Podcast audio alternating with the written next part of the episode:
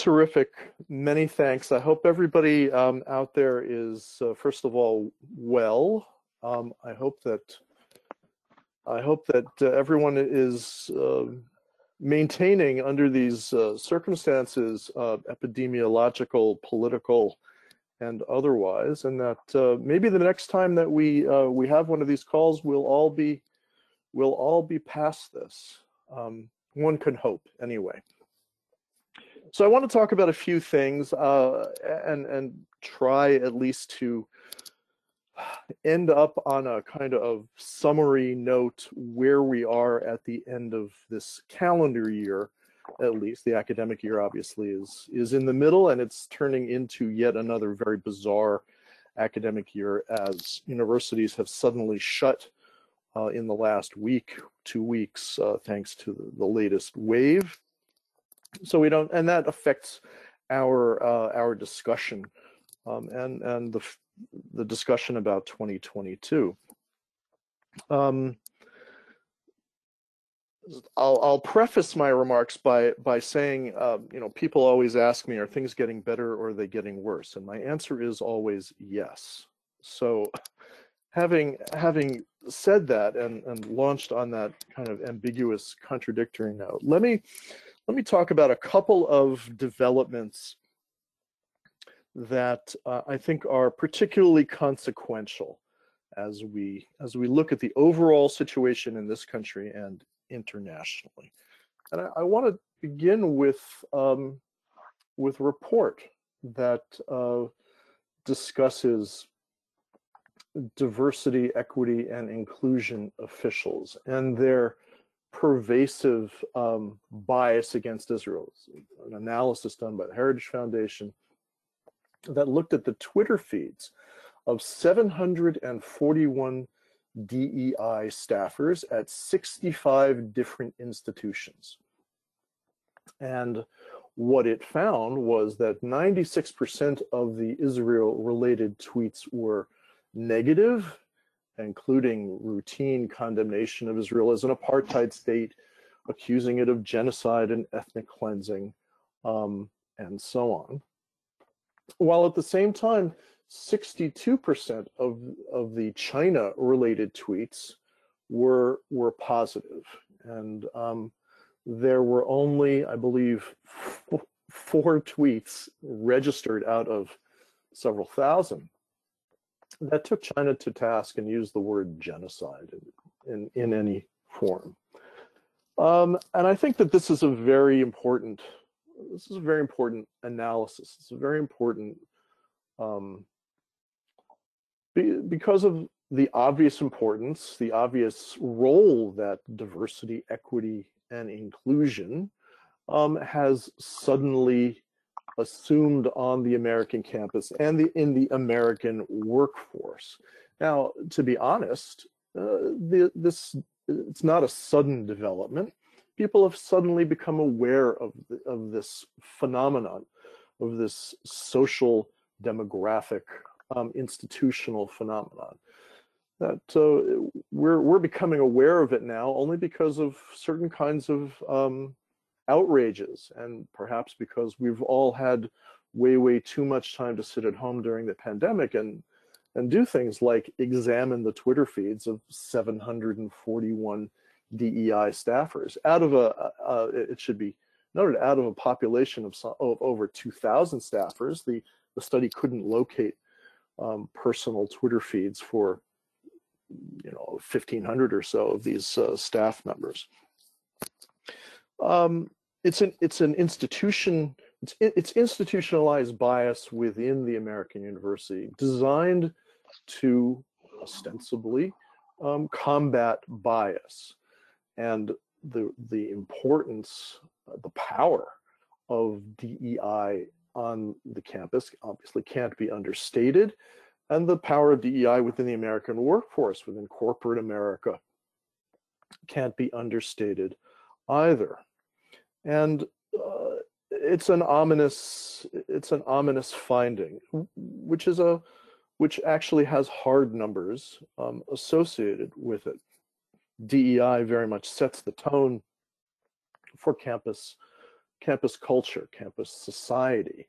DEI very much permeates up and down through uh, student government, through faculty governance, um, to the uh, to institutional governance today. And it's an all, it can be regarded, I think, in some respects, as a kind of alternate power base that has developed within higher education and obviously within K through 12 education that um, seeks to accrue all the institutional power over hiring and firing, over um, over language and discourse, over what is acceptable behavior and what are acceptable attitudes and not to to itself and to its own cadre. And this cadre has very much spread out, um, certainly in, in higher education, and as we are learning day by day um, throughout uh, K through 12 education, in the guise of critical race theory, in the guise of um, in the guise of uh, teacher certification, teacher training, uh, in the guise of training social workers, all of these areas and many, many more, these kinds of attitudes, um, conformist, um, rigid, uh, racist in the name of anti-racist, uh, anti-racism, have been um, have been well documented. Uh, and in in December, at least, the end of end of uh, November and into December, we've had a, a, number of very good examples of this power structure in action, and um, I'll point to maybe two or three. One, uh, the, the, first one, is the uh, the case at the University of Southern California of um, of the campus diversity and equity and inclusion representative, woman by the name of Yasmin um, an engineering student at, at USC, who was, um, who it was discovered had tweeted um, that she wanted to, quote, kill, ever, eh, kill every motherfucking Zionist, unquote. And um, this set off rather a firestorm as uh, as it was discovered she's a longtime BDS supporter, a longtime uh, Hamas supporter, a longtime advocate of rocketing Israeli civilians and and uh, killing Israeli civilians going back at least a decade, more than a decade, to, to the point to the time when she was a child. There's a, there's a I think, very telling picture of her um, dressed up in a keffiyeh holding a knife um, in, in a social media posting. And she's the, uh, she is the DEI um, senator in the student government. She also was some kind of uh, student mentor in the College of Engineering at, at USC. As a result of, of this discovery, this exposure, um, and firestorm, really. She was removed from her official mentoring role. She was condemned by uh, you know, USC faculty and the USC president, who um, quite, was quite blunt in, in her condemnation of this senator. However, she was not removed by uh, from as DEI um, official by the student senate. This was beyond the power of the uh, president of the university and the uh, the college uh, the, the student government rather um, did not see fit to take any action she then has complained that uh, she's the real victim in in all this and that the the evil canary mission website has uh, uh, has ruined her life. Um, I'll see if I can find the, her exact words. Um, and that uh, she's again she's she's the real victim, and uh, that she claims that uh, She claims that she's been subject to all sorts of threats, which of course are unacceptable, and and so on. Uh, but she will, she, she's a, a view into the pipeline of DEI um, apparatchiks who are created actually when they're when they're juveniles uh, when they're when they're kids wielding knives and wearing keffiyehs in social media postings, who then uh, uh, thrust themselves forward in student governments at, at, colleges and universities, and then who who then go on uh, to become officials in other in other kinds of settings. And those of us who've been involved with these issues for a long time, such as myself and such as Asaf, I think it's fair to say that we used to believe that, oh, the real world would burn away some of these, um, uh, some of this animus and, and some of this, some of these hostilities, and because the real world, the corporate world, uh, the professional world wouldn't stand for this kind of overt hatred and nonsense. But this is no longer the case by, uh, by a long shot. And it's another indication of the institutionalization of BDS within first American higher education and then in American professions, uh, professional education and, and professions as a whole, that, um, that we have uh, you know, people like that, assuming positions of responsibility. So I'll give you another uh, example. And that was uh, from, from December. And that is the resolution adopted by the uh, CUNY, the City University of New York Law Student Government Association, which demanded, among other things, that CUNY divest from corporations invested in Israel, which is very standard, and associations with American academic, uh, Israeli, sorry, Israeli academic institutions, um, also pretty standard. And, and I quote, cut all ties with organizations that repress Palestinian organizing. Specifically, it named Hillel, Camera, Stand With Us, Bulldogs for Israel, Israel Independence Day Committee, United for Israel, Israel Student Association, Students Supporting Israel at City College, and others. It went beyond this to demand that the school end its contracts with a variety of American corporations, not simply uh, the usual ones like, oh, I don't know, Boeing and Raytheon, um, but specifically Thomson Reuters, which uh, is the provider of the widely used Westlaw database, standard uh, legal database, because this company um, both had a, a leading Israeli um, uh, employee, and it was also it's also used by the Department of Homeland Security and Immigrations and Customs Enforcement. Uh, the the CUNY chancellor condemned this, and uh, and he, he, was especially irritated by the claim that the uh, that the school was uh, complicit in Israeli war crimes, so called um, and by a variety of other uh, Jewish groups. But it was supported. It was supported by the uh, CUNY Law Students for Justice in Palestine group, the CUNY Law Jewish um, student group, and 20 other um, student groups, law groups.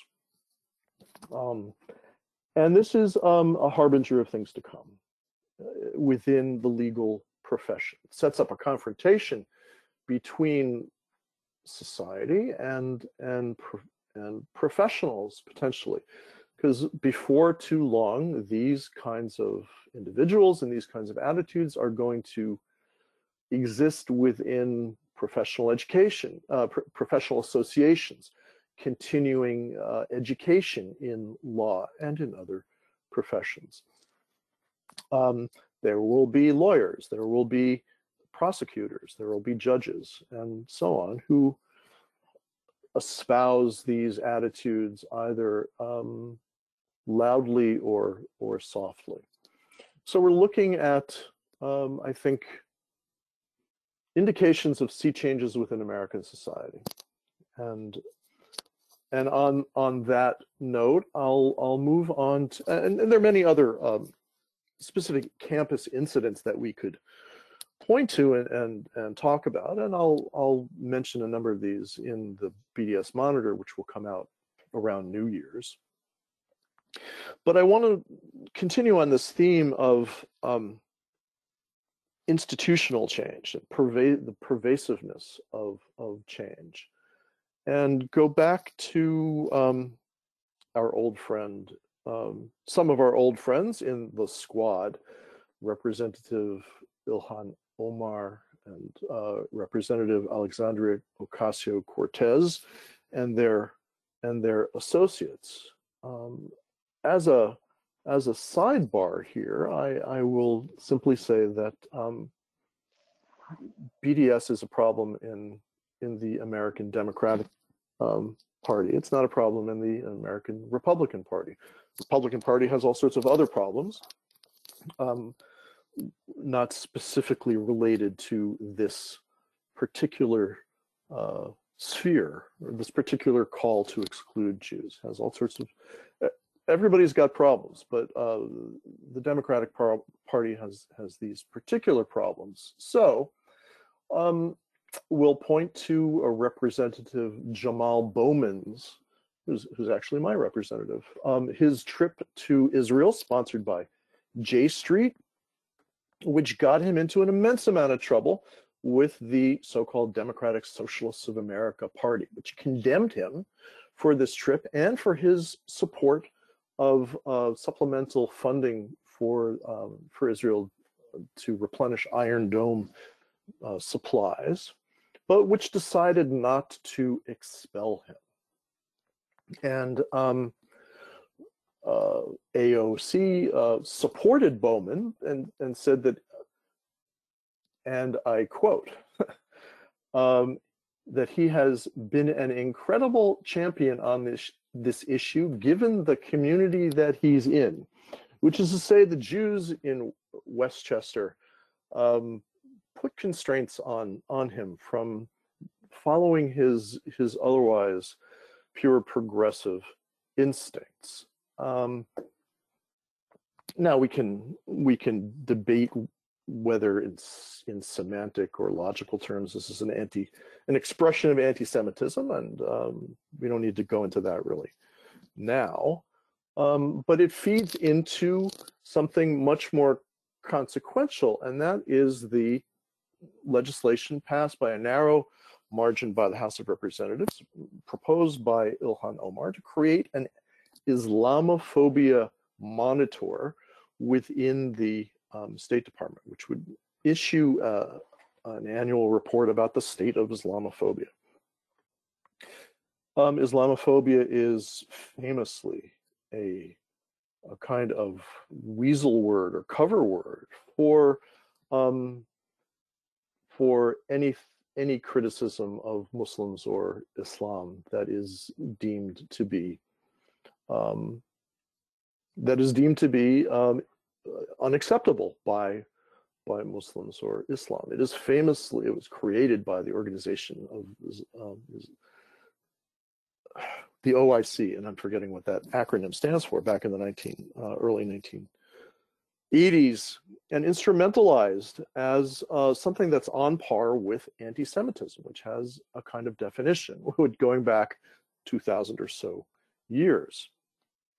The danger being that any criticism of Muslims for for their overt anti-Semitism, for theological anti-Semitism, for expressions of of anti-Israel bias, um, will be will be deemed by this new monitor, should the bill pass the Senate, as Islamophobic, and um, any kind of statements.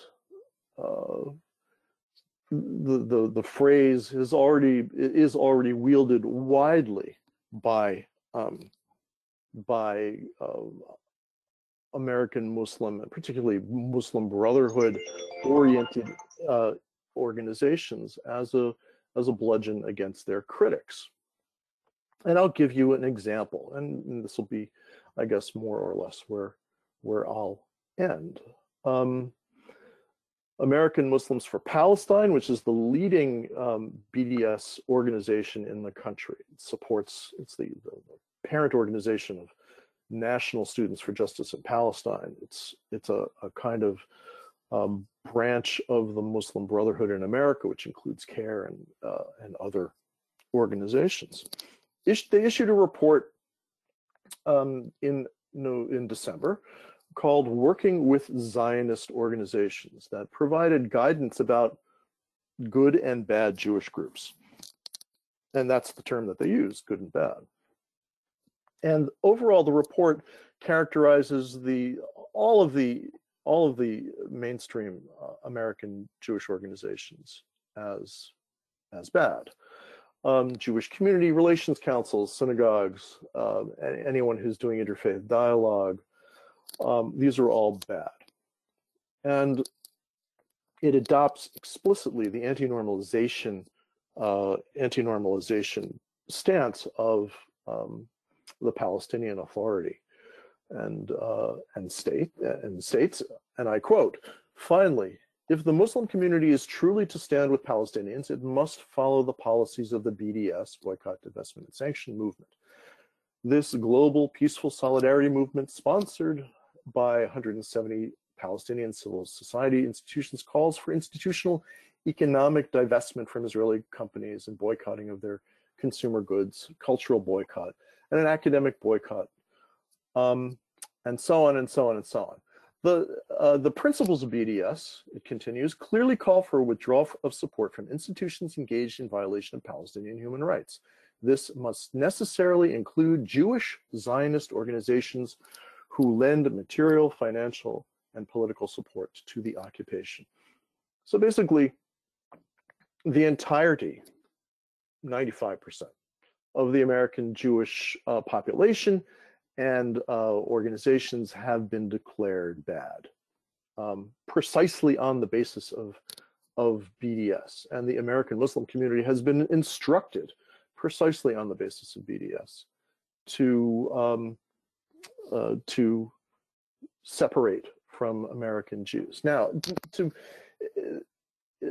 to drive the point home, I'll, I'll simply quote um, Zahra Billoo, the a former campus BDS activist, um, the CAIR's San Francisco area director. Um, a, a, perfect example of the of the pipeline from from campus to, in this case, national um, American Muslim organizations, who stated in a talk for American Muslims for Palestine that American Muslims must, quote, Oppose the vehement fascists, but oppose the polite Zionists too. They are not your friends. And she goes on to say, um, when we talk about Islamophobia and Zionism, let's be clear about the connections. We need to pay attention to the Anti-Defamation League. We need to pay attention to the Jewish Federation. We need to pay attention to the Zionist synagogues. We need to pay attention to the Hillel chapters on our campuses. We have to connect the dots between the organizations that promote Zionist agendas materials, marketing, and legislation are the same ones that want to ban Muslims, the same ones that want to pass anti-Sharia legislation, um, and so on. So this is as, I think, explicit a statement of, um, one might say, uh, you know, certainly anti an anti-Zionist agenda, but uh, arguably an anti-Semitic agenda as well. And it and this comes from uh, from an official of CAIR, the putative uh, American Muslim human rights um, organization, um, and it points to uh, a pervasive problem within all of these interrelated sectors, within higher education, within politics, within human rights, so-called, um, and within political parties, specifically one.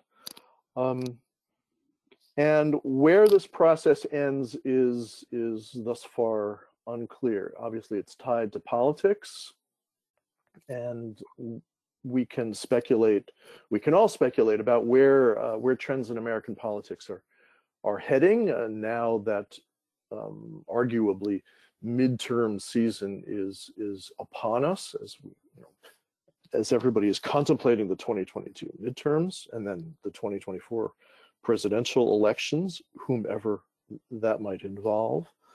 Um, but these kinds of polarization, this, this, kind of polarization, and specifically BDS-oriented um, hatred and anti-Semitism, um, aimed not simply at, at Israel, but at uh, specifically, explicitly American Jews, um, not simply for their support of Israel, but for their, uh, but in a negative sense, if they don't fail to, if they don't break with Israel, they don't condemn Israel.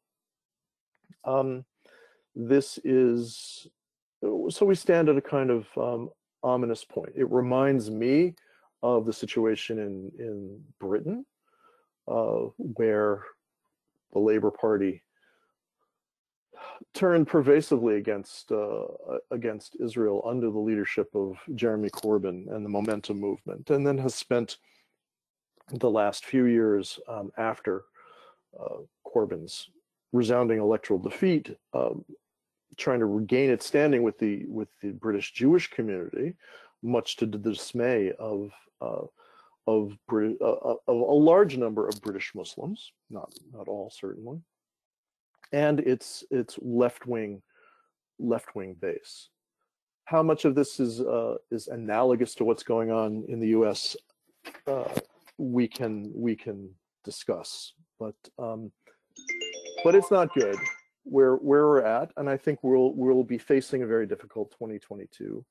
Uh, but the parameters will change quickly as we as the uh, the midterm season approaches, and um, and this will be among the issues that is used as a bludgeon, as a football, uh, as a rallying cry by both political parties and by all sorts of uh, social groups and cultural groups um, in the future. So let me stop there and let's um, try and take some some questions. Great. Thank you, Alex, as always, uh, for the analysis. And there is obviously a lot to discuss. And uh, uh, the, uh, the the landscape is, uh, you know, is unfortunately not optimistic, but obviously a lot to discuss. Um, so let me also, th this ties into a question that Kathy Horwitz uh, just raised now in the uh, in the queue in the questions uh, and the question and something that I wanted to bring up with you uh, that you did not mention in your in your remarks is of course um, the Middle East Studies Association MESA oh, right. as, far sure. as far as their uh, latest uh, call for the boycott movement uh, and maybe you want to talk a little bit about that uh, and Kathy is also asking, you know, question, you know, what, what people can do. Uh, maybe we want to talk a little bit about that point as well, uh, given the fact of how much that has been in the news of late in the BDS space. Right, and I, am looking at my notes, and I have, I have, I wrote that down, and I just um, passed over it. So uh, apologies. Uh, the Middle East Studies Association, uh, which is based now in um, Washington D.C at its annual meeting at the beginning of December, at its business at the business meeting, um, recommended that a full BDS resolution be um, sent to the membership to be voted on uh, in 2022. And this is the culmination of many years of, of activism within the organization. The organization has several thousand members. Uh, and it represents in a in a formal sense you might say. Um, middle east studies in in america. It, uh, it is populated by individuals who teach middle eastern studies in history departments government departments anthropology departments and so on and so on and so on. The structural alignment of the, the formal uh, recommendation by the organization that it adopt um, BDS, and which calls for boycotting uh, Israeli institutions. Uh, it pointedly calls for not boycotting individuals, uh, Israeli individuals, um, and it also pointedly calls uh, for the organization to work with members who wish to adopt BDS or promote BDS uh, uh, that it will help them try and, and address local U.S. state regulations of is in keeping with trends that we've seen in, in other in other organizations, most of which are are smaller.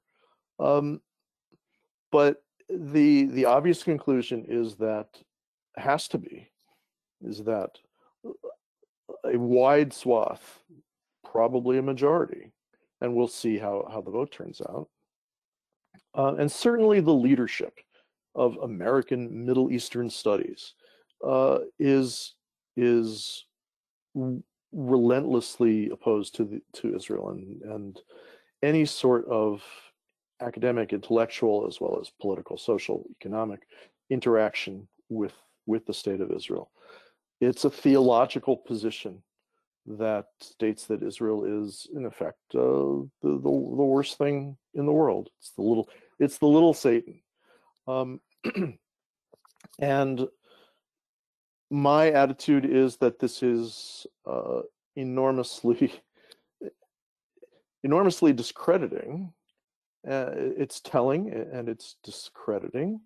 And it should be disqualifying in the sense that anyone who signs one of these things should um, really not be taken seriously as an expert as a, a much less as a, a representative of, of higher education or you know, faculty member. And it should be disqualifying from uh, from participation in in public discourse on, on the Middle East. If you're willing to, um, if you're anxious to see one state uh, within the Middle East dismantled and, or, and or destroyed, um, then your attitude, your, your opinions really are extreme and um, un- unrealistic and that you should um, you should not be admitted to to normative into normative discourse or normative policy discourse in particular. And i would argue that um, anybody who signs one of these things really should that should be a, a mark against or a formal disqualification when it comes to um, let's say the us government and uh, using uh, using consultants and um, experts and so on. As to what we can do about it, I don't know what we can much do about it, except that if you're, let's say, if you're obviously your alma mater, you should be in touch with your alma mater um, and and protest if uh, that it will be um, discrediting and disqualifying if if that department or individuals within within that university sign on to this and that you the you the alum will be um, will will protest and withdraw your support. Certainly the same should go on at state institutions. Um, I think overall and and one should um, it's important to point out here I think you should look for look for alternatives. If you're a professional, you should look for uh, alternative professional associations, such as the Association for the Study of Middle East and Africa, um, which is resolutely not political uh, about these kinds of these kinds of issues in particular. Um, and one should um, support stances and scholars and organizations like ASMEA um, which which are not explicitly biased, uh, which are explicitly racist. How much of that's going to help, I can't really say. Um, but I think uh, the other thing to realize is that this fits into a larger pattern of higher education discrediting itself in the eyes of in the eyes of the world, in the eyes of higher education, uh, the eyes of the American populace, rather. And there is simply less and less and less reason to take these people seriously. Um, anything that they say, anything that they do, to give them money, um, to treat them as you know respectable intellectuals, and um, the alien. I, have spoken about this. I think every time you know we do one of these talks, uh, I do one of these talks. Um, the alienation continues to grow, and it's the exposure of these kinds of attitudes particularly at the K through 12 level, through the mechanism of, of uh, critical race theory, uh, as well as the structural mechanisms of DEI, that is increasing the alienation of um, Americans from key institutions like education. And this will not end, this will not end well. Um, again, some of this is going to be up in the air uh, as we approach the, the midterms and certain kinds of triangulation and, and uh, prevarication uh, is already kind of afoot. But um, I think more and more people are voting with their feet. I always point to the crisis in the humanities and social sciences, where enrollments have plummeted um, to the point where in some institutions, uh, whole departments have been abolished and continue to be, and tenured faculty laid off precisely in these kinds of disciplines, history, government, English, sociology, um, which have um, have have succumbed to the political contamination. And what will come out of this, uh, whether there's a new dawn at the other end, uh, is is hard to say. I hope I live long enough to see it. So, we hope so as well. Don't worry about it. um, well, thank you for that. Uh, going to uh, another question by our friend Tom Levy, uh, in apropos your comments, uh, which he is very appreciative of. Um, you know, talking a, little bit about how do we um, how do we talk about these topics to uh, stakeholders uh, and Jewish philanthropists that are concerned about anti-Semitism and anti-Zionism, uh, and uh, you know, as far as getting the message across to universities as it relates to uh, BDS at large, but maybe also particularly, you know, when we're talking about MESA, you know, as it affects departments, institutions, uh, you know, there there is a, you know there's a lot there, there is a lot of um, Jewish money that is being poured into these institutions, uh, and, and, and, talking about the specifics of what the products actually are versus what the intent of the gift was uh, was for. Uh, there seems to be uh, at times a lost in translation. Well, I'll make two. I'll make two points um, that I that I usually make. The, the first is that no sane person should give money to a college or university. Period. Because and that's that sounds extreme, but it's it's really it's really not. Uh, they're going to take your money and they're going to use it for whatever they want, and they're going to promise you up and down that it won't be used for things that you disapprove of, but it will be. Um, or it will free up money elsewhere to uh, to to allow bad things to happen. On the other hand, um, there is no group of of people on Earth who are less um, less open to persuasion on these issues than um, alumni. And within that group, there is no there's no subsection that is more that is I think less open to persuasion than Jewish alumni. And there are all sorts of historical reasons and there are all sorts of personal reasons. But people love their old school.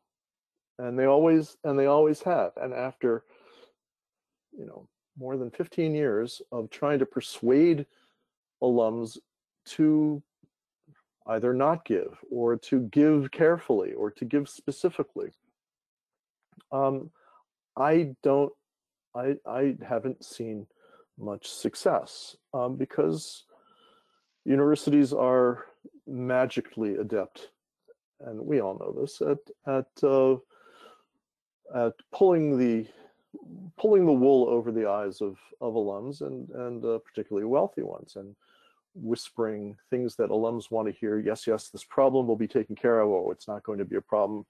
Um, and and this this keeps the keeps the money flowing. Now I've seen one or two reports this late this year that yes, maybe as a result of um, the larger DEI cult, uh, critical race theory situation crisis, that maybe some donations have been have been withheld.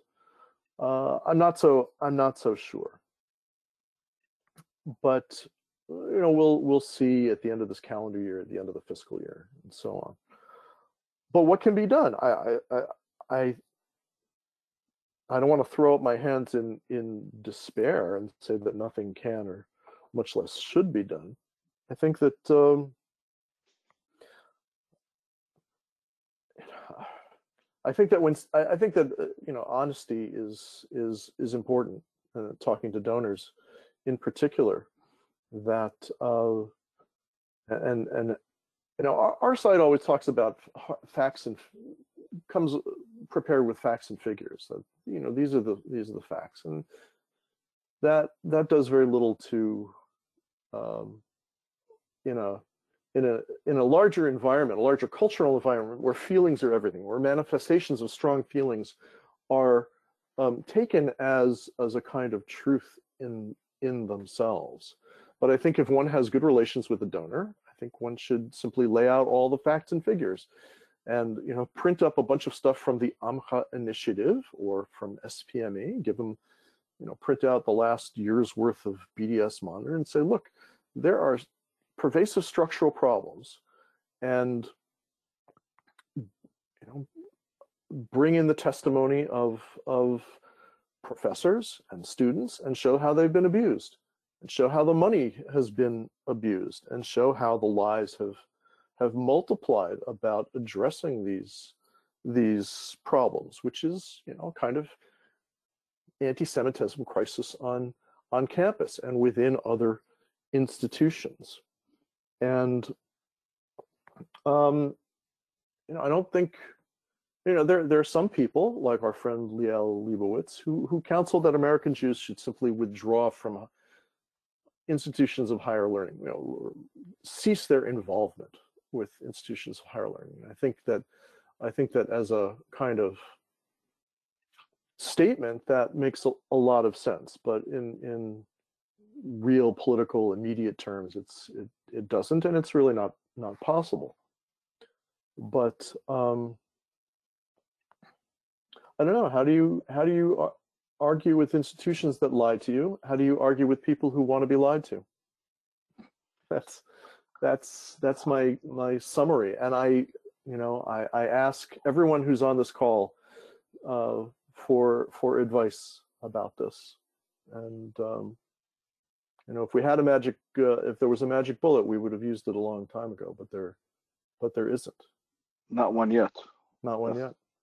But I think, but I will say, the institutions are are in a sense doing the job for us, in that they're the the abuse is so blatant, the abuse is so widespread, the abuse is so so on display that um, and it's part of a larger cultural crisis that uh, something's got to give. Um, I don't know what. what. Will there be a collapse? Um, I don't know. There is a collapse going on. I'll say parenthetically, there is a, a slow-moving, which uh, demographic collapse, enroll, an enrollment crisis, which will intensify in the next five to ten years. This will this will bring about changes uh, of a sort that I don't I don't really don't really know. Uh, and we did see Alex some impact, you know, when it came to like you know what happened with Oberlin with the court case there and other places where there have been uh, where there have been significant lawsuits that have taken on institutions that have indeed infected, you know, to your point, that have affected significantly enrollment uh, of the institutions. Right. Um, Portland State, let's say, Golden, uh, what's it called? Golden Gate um, State University. Right. They're, they're individual localized crises where terrible uh, abuse uh, of, of Jews in particular by faculty and um, other students is, is exposed and um, and this leads to to sensible parents and sensible kids saying, I'm not going to go there. I'm not going to give them my money. The institutions um, limp on, and the ones that have gone out of business thus far have have gone out of business for larger economic reasons and, and demographic reasons, not because their policies related to DEI or uh, critical race theory or Jews or Israel have have precipitated a specific crisis that has collapsed enrollment and and fundraising. I think that's conceivable. I would even think that that would be desirable, um, but but it's not it's not here yet. It's it may be a while away if it ever happens. Great. Thank you. Uh, uh, be continued on that one. Obviously, there's a lot to discuss on the funding stuff, and that will be uh, an, part of the ongoing challenge. Uh, let me move on to David Rosenberg's two questions and see if we can combine them. Uh, you know, looking at making sure that we try to get to some uh, a few other questions here. Uh, so David is asking particularly about the question of the uh, California requirement for the critical ethnic cleansing and the support of the teachers unions. Um, and, and, and, you know, separately, he was asking related to your last comment, uh, you know, in particular about donations uh, that are directed towards Hillel groups. Are those donations uh, better than other donations? Um, I know the answer, but you know, I'll let, I'll let you tackle that. Uh, but maybe you want to start first with the California related to the critical uh, ethnic, uh, the, the ethnic studies part. Well, the ethnic studies part, which is just to contextualize a little bit, um, the California state legislature uh, put has basically and the governor signed off on legislation requiring that students in in high schools and now in community colleges take um, ethnic studies courses.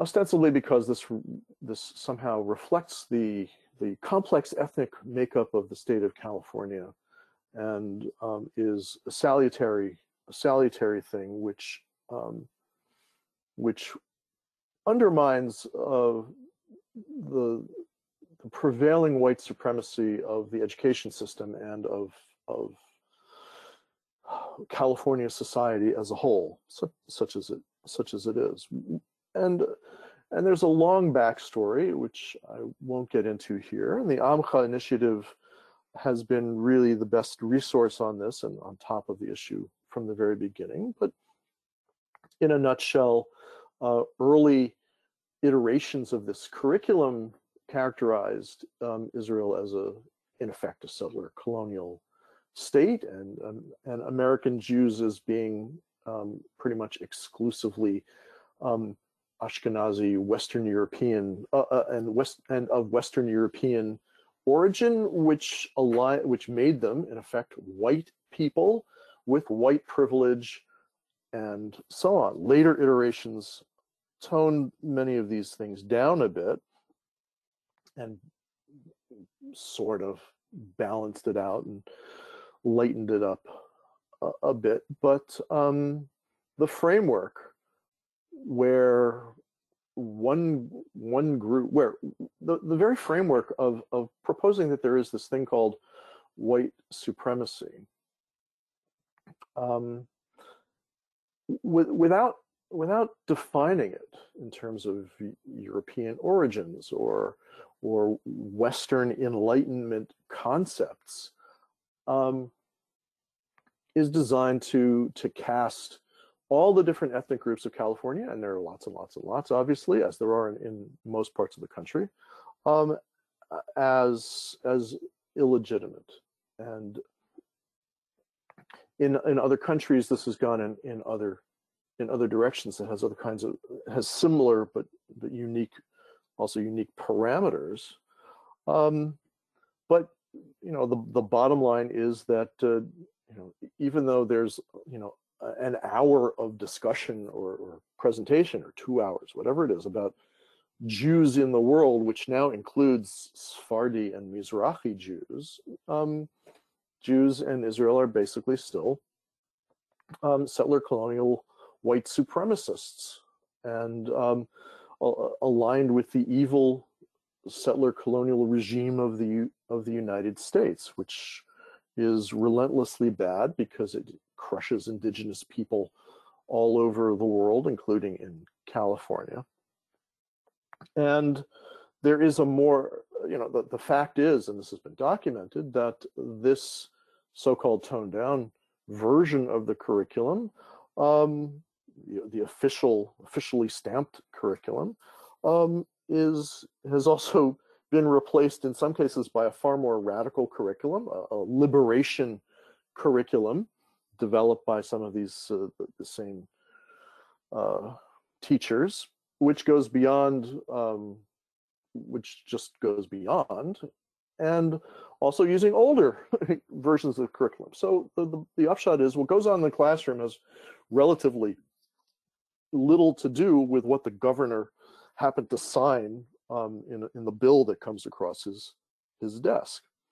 And it represents an effort to um, deliberately fragment American society into, um, into different ethnic, rival ethnic groups uh, as a part of an identity politics strategy, which, in, in which um, the those who orchestrate the strategy are the ultimate beneficiaries. And the concept of America as a melting pot or as a you know something else as a multi-ethnic society um, within a, a, a, democratic republic is deliberately lost. And this this strategy and this this kind of curriculum is spreading throughout the country. Um, it's under discussion in um, Massachusetts and elsewhere and it's also, a, a, you know, again, if we're hearing about it, if it gets into the papers, if it, then it's already there. It's already being used. It's already in the classroom. And we have lots of examples. Uh, you know, the pandemic, I think, hasn't been good for much, but you know, uh, when you when you have the ability through Zoom to see into the classroom and you see you know teachers who hang Palestinian flags uh, next to to pictures of uh, Ho Chi Minh and and Mao, um, you have a unique picture, unique, vision into what is actually going on in the classroom. And there was a whole thing, and and this had direct political results in the um, Virginia governor's race in in the fall. Um, and it's causing a huge a huge backlash. And it's again discrediting discrediting to k through 12 education. Um, and the the k through 12 education industrial complex which is vast teachers unions are the largest um, contributor it's the largest political contributors to political campaigns um, in the country. So uh, you know people are far, far more aware of what's going on now than than ever before. What can be done? Um, first thing is to read whatever your kids are are bringing home, and and to protest if if there's something that works against your your values and your you know concept and then hope that um, you don't and hope that if you stand up at a school board meeting and protest these things that you're not either thrown out by security or investigated by the FBI, which is which is going on because the Justice Department issued this letter at the behest of school board, uh, a National School Board Association that uh, that claimed they were under threat from from angry parents who were um, angry because their children are being taught to hate America and also being taught to hate Israel and being taught to you know, will not have such great attitudes towards Jews. So, um, what was the other question? I'm sorry. I, I no, it's all good. Uh, so the other part of the question, you know, just you know, is keeping you know in mind uh, our, our clock, uh, you know, uh, you know, not our friend here, uh, was a question related to um, whether or not donations to Hillel. Uh, you know, we're on to your last comment about the funding. Uh, how does that, uh, you know, are, there, are those donations can those donations be trusted? I guess is, is basically you know uh, was David's question. The short answer is um, you, the donor, have to do maximum due diligence on the specific Hillel that you're contributing to, and that you have to look very carefully at their programs, at their leadership, at um, how they how they treat students, Jewish students and, and other students. There's no no real rule of thumb, I think, but the open Hillel movement of, of a few years ago has made considerable inroads into Hillel's nationwide, and that by no means is Hillel a uniformly um, pro-Israel or Zionist kind of uh, organization or phenomenon, let's say.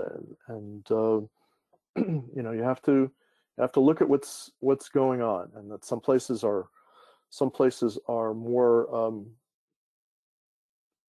pro BDS than pro Israel, and some places are are very pro Israel. So be careful. On the other hand, I will say that um, uh, you know, in general, uh, Chabad's on campus have been a rapidly growing phenomenon, and because they are more um, religiously conservative, which is to say they have an orthodox orientation, they are uniformly um, pro-Israel.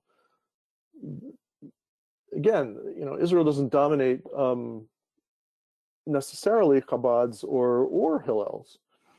It's been it's been the BDS movement and and pro BDS uh, Jewish students who have made it an issue within Hillel's specifically, um, trying to to break what had been until a few years ago, ten years ago maybe, um, a very very uniform pro-Israel uh, kind of stance on the part of the organization, uh, the organization and its many subsidiaries. So, got to do your got to do your due diligence.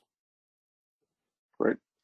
Uh, unfortunately, you know, uh, obviously there's a lot more questions we did not get to today, and uh, again, I apologize for that. Um, there's uh, there's a lot going on, and we do our best to get to everything we can. There's a lot to tackle, uh, but we hope that you will email us at bdsmonitor at spme.org, and we will do our best to respond to them. Uh, I want to thank uh, Alex, as always, for taking the time to talk to us this afternoon. Uh, a lot, some of these things will be, these topics will be expanded on in the forthcoming BDS monitor that Alex mentioned will be coming out towards the end of the year. Uh, and so look forward to that. Uh, I would also want to take this opportunity now, as being this being our uh, last webinar uh, uh, of the year, uh, to take this opportunity to wish everybody on the call a happy and healthy New Year, and I hope that you know we will continue, you know, to see everybody is in, in, a better place going forward next year, and you know at least on the uh, that everybody's staying safe and healthy wherever they are, and that we are you know at some point get to you know get out of some of these uh, challenges that we're facing. Uh, as always, we will be tackling a lot of these you know issues, and uh, so look uh, look uh, pay your attention out there for notices that will be coming out as far as Alex's talk, as well as other guest speakers that will be coming uh, to address us in the coming year. Um, so with that, with all that being said, Alex, any final words on your end as well? No, just thanks to everybody for for um, being on the call. Thanks for staying involved uh, and keeping your eyes on the on the situation wherever you are and and be in touch with us. And the main thing is to stay stay healthy. Great. Thank you everybody again for uh, this afternoon. And and again as alex said stay healthy and safe uh, and and if there, of course, as always, if there is any issues that anybody comes across along the way, uh, as always, please feel free to reach out to us, and we will do our best to respond in a timely fashion. So have a happy, healthy New Year and a good day.